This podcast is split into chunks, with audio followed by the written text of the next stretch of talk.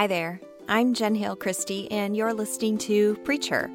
This podcast is designed around the reality that many of our churches are shrinking because we haven't created a place where everyone can belong. So, if you're seeing that reality in your own church, or you've experienced that and left the church, this podcast is for you. Welcome.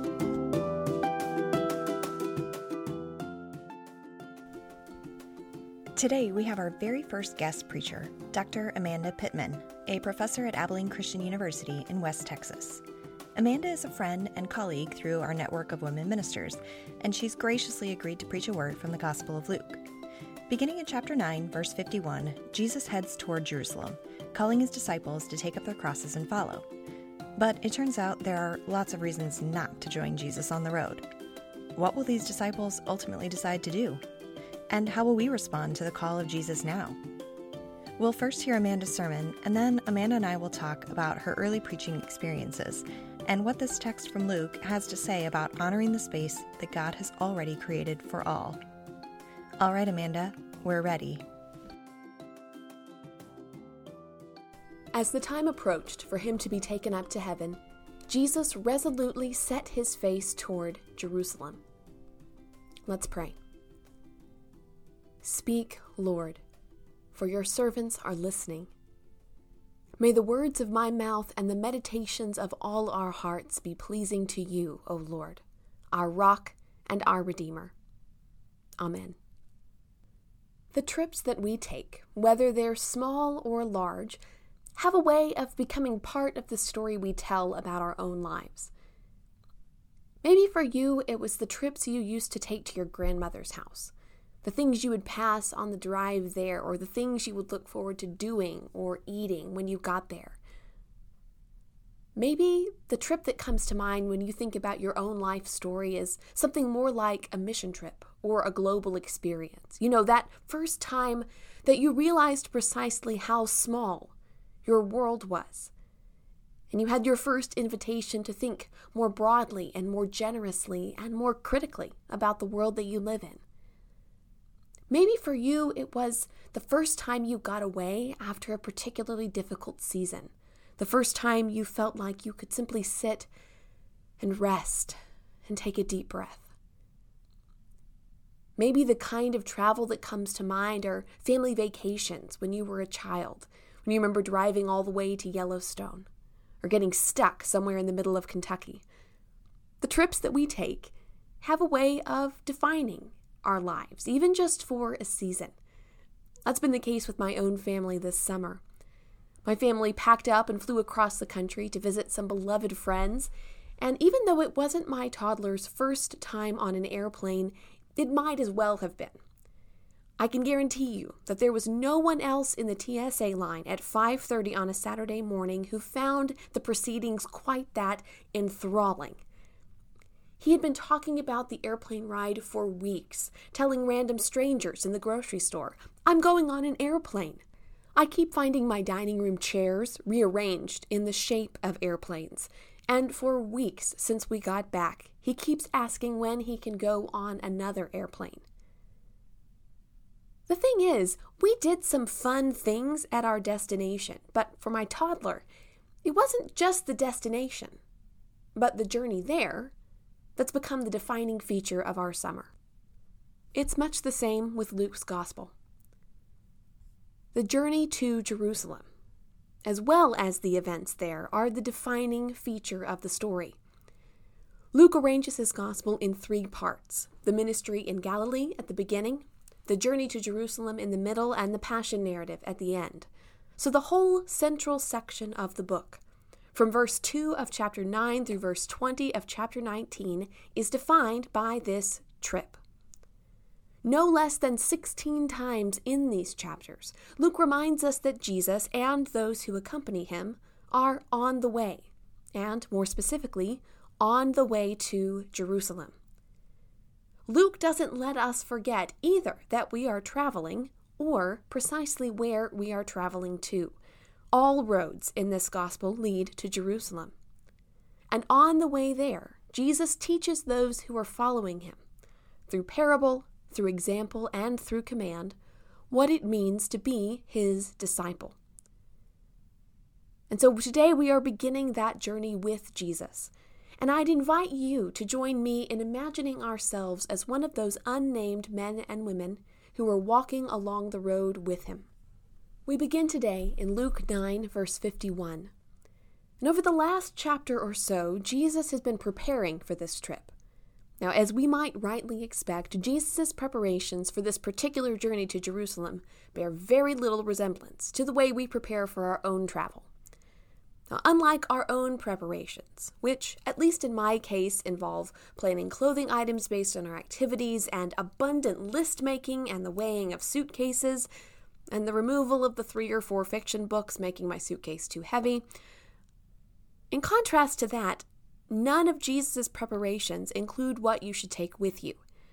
Our text today is, in fact, bracketed by Jesus telling people that when they go out on mission, not to take anything with them. Our own preparations for travel involve lots of planning for logistics. What day will we leave? What time will we leave? Where will we stop on our way there? At least in my trips, a lot of emphasis on where we will eat and what sights we'll see. But exactly none of that is evident here. In fact, one of the first things that happens is that we'll see that Jesus has no place to stay. He's utterly dependent on the hospitality of others. It's practically impossible to even trace Jesus' exact itinerary on the way to Jerusalem. The destination seems to be the only salient feature of the trip. And the timing of this trip in Luke 9 isn't driven by convenience. It's God's timing at work here. The time has come, it's been fulfilled, for Jesus to go to Jerusalem, on that path that will take him through death and resurrection to the ascension back to heaven. Now, Jesus' preparation for this journey to Jerusalem doesn't resemble our own preparation really at all. But instead, Jesus prepares by reiterating and communicating his own identity. Twice in chapter 9, as his acclaim and notoriety have spread through his own ministry and the ministry of the Twelve, people have started asking, Who is this man? Which of the popular perceptions of Jesus is the right one? Is he, in fact, John the Baptist back from the dead? Is he Elijah? Or one of those other long dead prophets? Who exactly is this Jesus?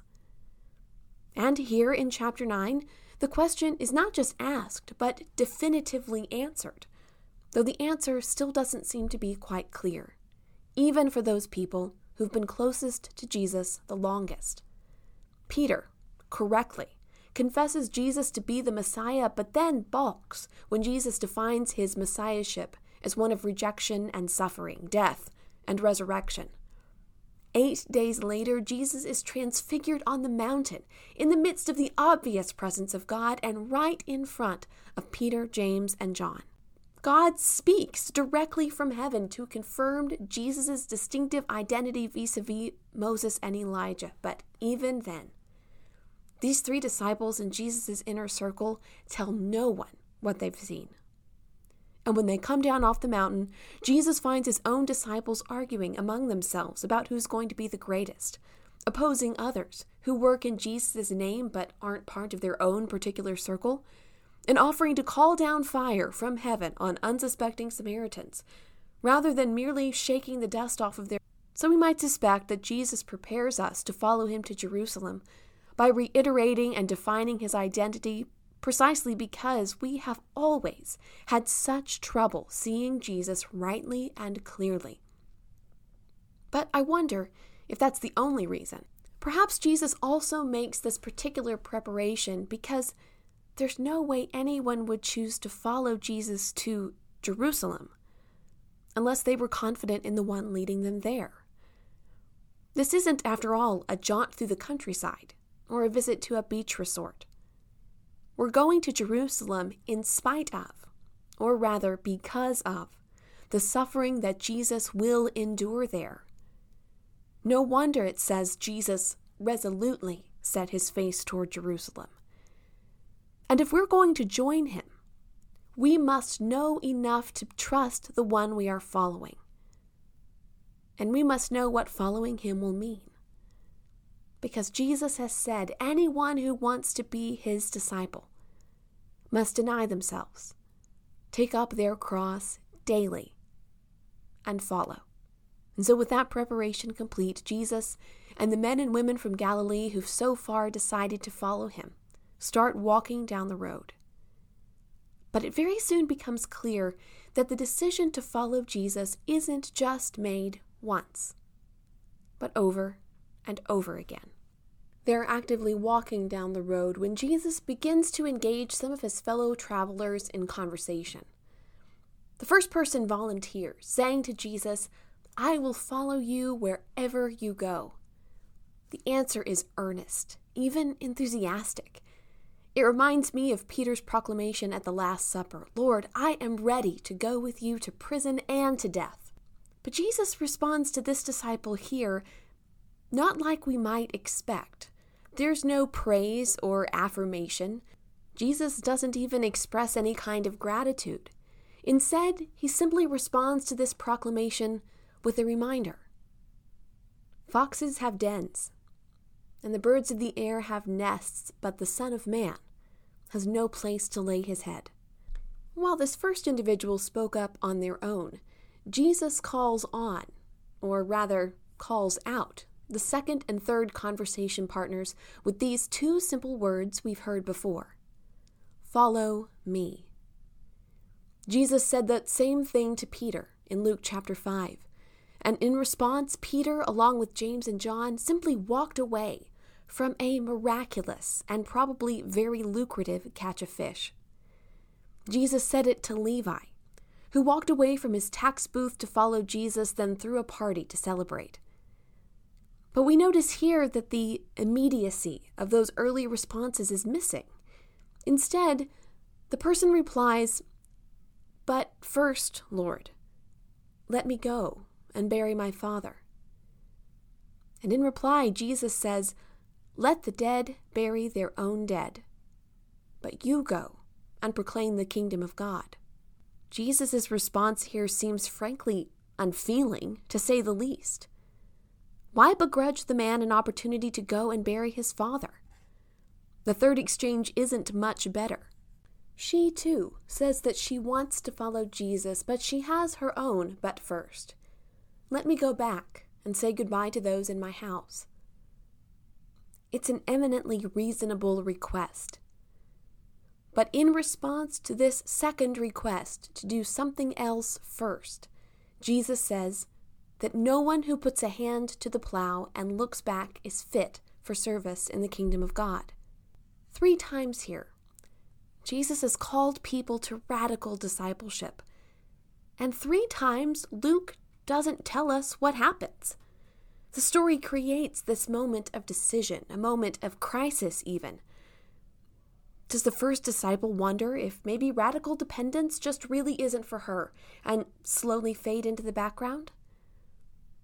Does the second decide that Jesus is totally unreasonable, maybe even a little unhinged, and then goes back home to bury his father? What about that third disciple who merely wanted to return home to say goodbye? We simply don't know what happened with any of these people. And maybe the point of the story isn't so much what they decided, but what we will. For after all, we have lots of our own statements that we could fill in here.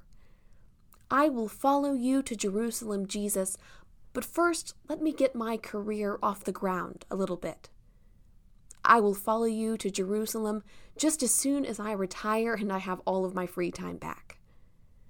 I said I'd follow you, Jesus, but I have to tell you, this discipleship business turned out to entail a little more of some things and a lot less of other things that I bargained for.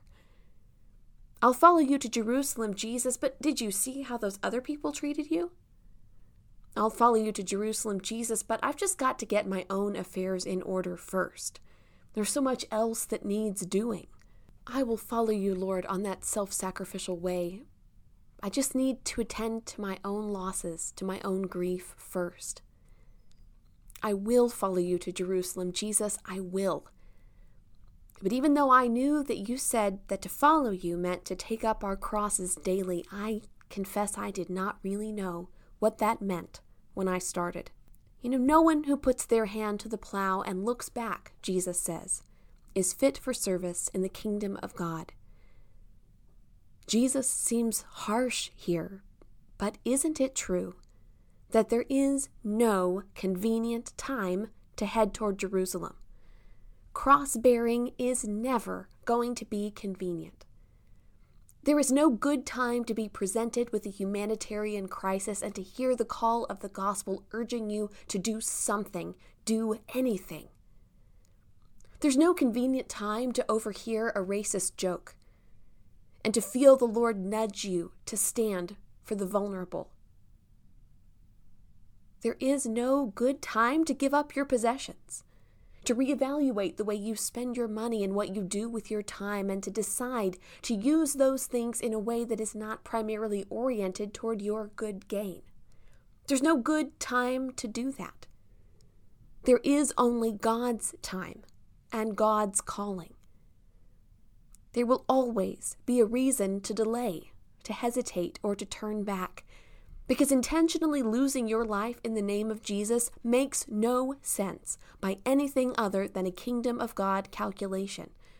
And so, if we're waiting for the day when we feel like we have enough security, enough happiness, enough money, enough energy, enough time to obey the call of Jesus, we will wait our entire lives by the side of the road.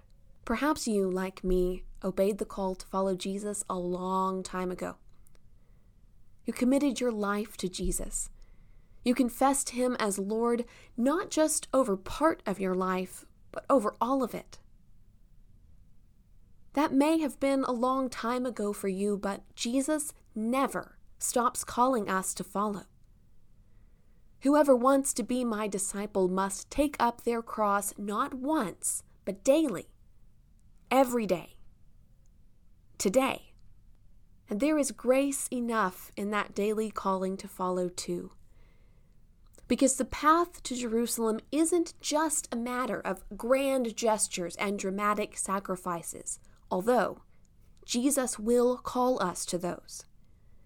It is also a matter of putting one foot in front of the other on a path that is not aimed at upward mobility and admiration. It's also stepping into a pattern of life that builds in practices of losing that life for the sake of the gospel, only then to find it again. It's also a matter of turning back to Jesus when, like Peter, we discover that our confident and enthusiastic proclamations of our willingness to follow Jesus wherever it takes us actually have no root and in the time of testing we fall away. Maybe Jesus says to us what he said to Peter When you have returned, strengthen your brothers and sisters. Jesus goes on to say that the harvest is ready, but the laborers are few. The fruit of justice, of mercy, of salvation and liberation is ripe for the picking. But if no one steps up to the plow, that fruit will rot on the vine, and a world so badly in need of the nourishment of the gospel cannot benefit. The harvest is ready, but the laborers are few. May God make us the kind of people who rise every morning ready to put our hands to the plow without looking back, fit for service in the kingdom of God. Well, thank you so much, Amanda, um, for guest preaching on the podcast today. Um, I would love it if you would just take a minute and tell us about yourself um, for our listeners who don't yet know you. Um, tell us about yourself, where you currently live, kind of what your day to day life looks like.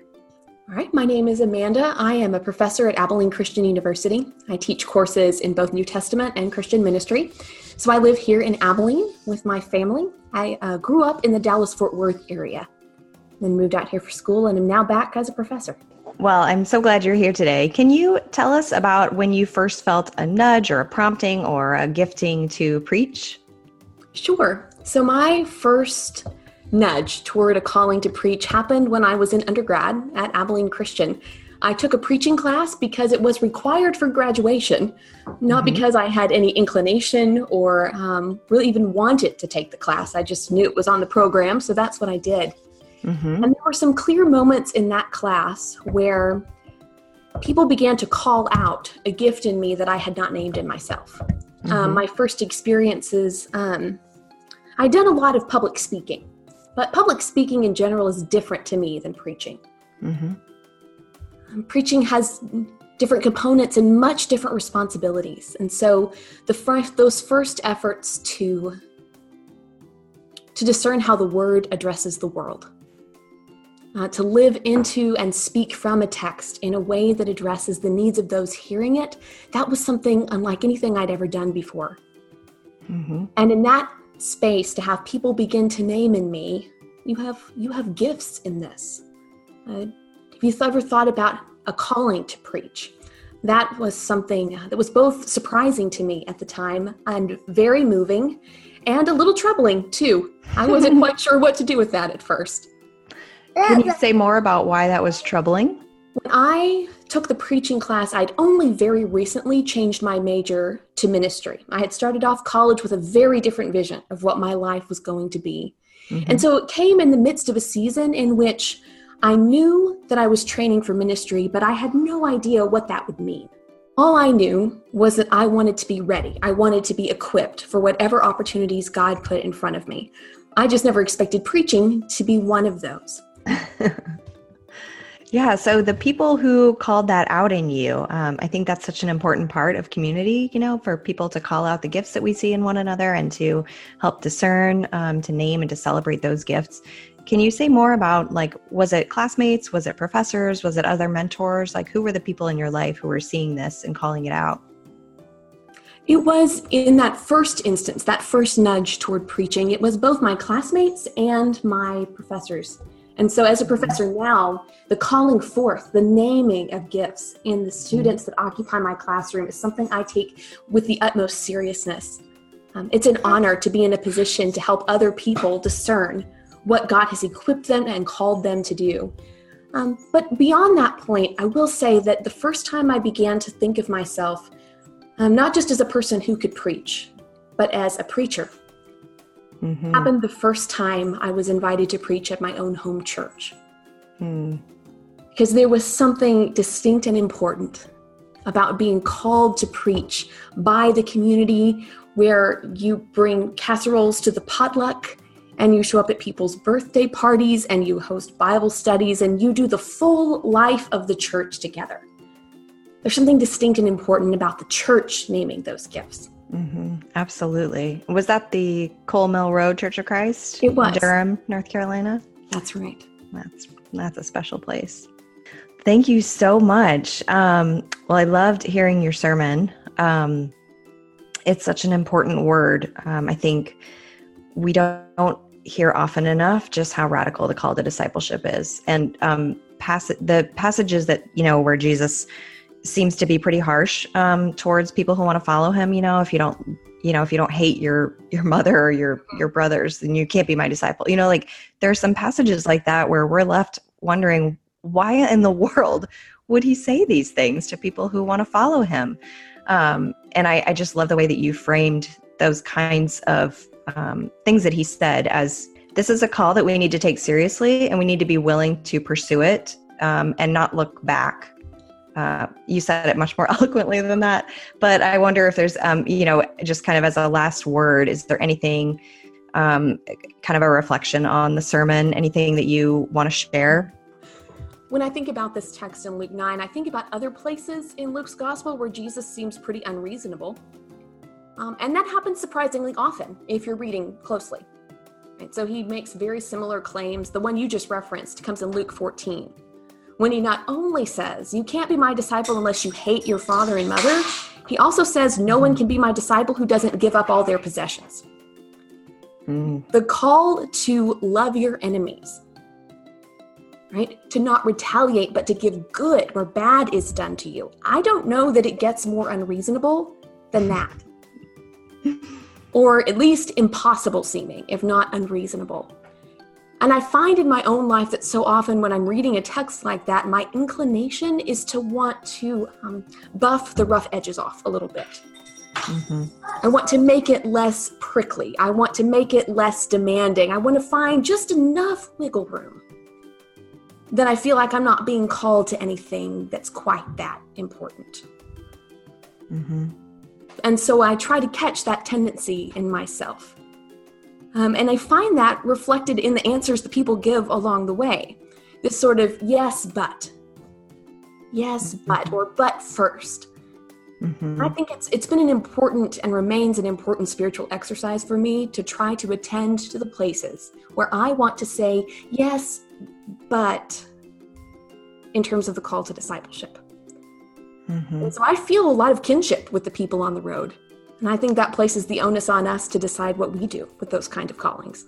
Yeah, I mean, I think um, you're reminding me now of your examples of, you know, just wait until I get to retirement and I have lots of time, or wait until I'm making a little more money. I mean, I think those are such real, tangible examples of things, you know, that we say or that we hear others say. Um, and it's easy to think that there's going to be some future day that comes where everything's going to be perfectly aligned to make that easier. And the point is, it's not easy. There's never like a convenient time mm-hmm. um, to do this. Yeah. I love that. And it doesn't always have to be huge, right? The callings mm-hmm. of Jesus may not be convenient, but they're not even always that big. Mm-hmm. I think I used the example of standing up when someone makes a derogatory joke, right? Yeah. That's not a huge life reorienting thing, but it is a thing that takes courage. Mm-hmm. It is a thing that takes a commitment and a willingness to risk in pursuit of obedience to the calling of the gospel. So I, I, have one last question that this is bringing up for me because I'm thinking about you know kind of the context um, and the vision of this podcast to be about honoring the space that God's already created for everyone, right? Like acknowledging that um, for many of us we've experienced exclusion um, from the church um, based on our gender or some some aspect of our identity. Um, and so I wonder if you see something in the passage today, you know, about this radical call to discipleship, like what does that have to say for um, making making room for everyone in a community of faith? It's clear in Luke's gospel when Jesus starts down the road to Jerusalem that up to this point, he's invited pretty much everyone to come with him. Right? There has so far not been a category of people um, that have not been included in the ministry of Jesus. And by extension, there's not a category of people that's excluded from the call to be a disciple. The call to take up our crosses and to follow Jesus to Jerusalem applies to everyone. There's no distinction there. And we often we often tend to start with questions about, well, let me let me rephrase that. If when we think about the community of Christ followers, when we think about the church, we begin with the calling of Jesus. Then that puts everything else, I think, in a, in a different perspective. The call to follow Jesus captures everybody.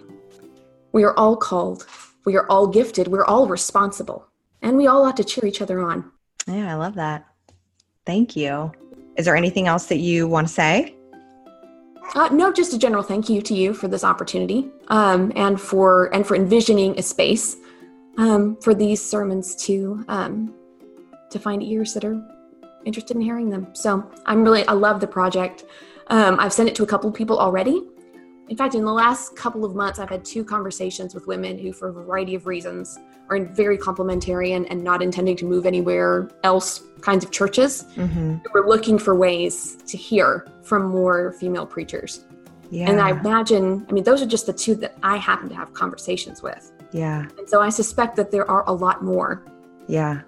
Um, who might be especially interested in hearing from women from or connected with churches of Christ, because that's where they live. So yeah. I think yeah, this I is think... really going to meet a need that nothing else is. And I'm so excited and uh, thrilled to be a supporter. Well, thank you. I'm I'm just so grateful um, for people like you who are willing to take time out of your already very very full lives um, to prepare and deliver a sermon and sit down and talk with me for a few minutes. I really appreciate it. So. All right, thanks, Jen. Thank you so much, Amanda. Talk to you later. All right, bye. If today you find yourself on the outside, without a seat at the table or a voice in the conversation, may you lean into the truth that you're always welcome in God's community. If you're one who bears the name minister, pastor, elder, shepherd, or you're considered a religious or faith leader, may you extend God's yes to those you might have said no to in the past. May you be emboldened and encouraged to honor the space that God has already created for all. If something in you was stirred today, reach out. Hearing from you helps to shape the future of this podcast and this community. You can always email me at jenhalechristie at gmail.com or connect on Instagram or Facebook or LinkedIn at Jen Hale Christie. Thank you to all who have already emailed, texted, and connected through social media. Please consider subscribing, rating, and reviewing this podcast. It lets me know you're part of this community, you find value here, and it helps others discover it. Thank you for listening, and I'll see you next time.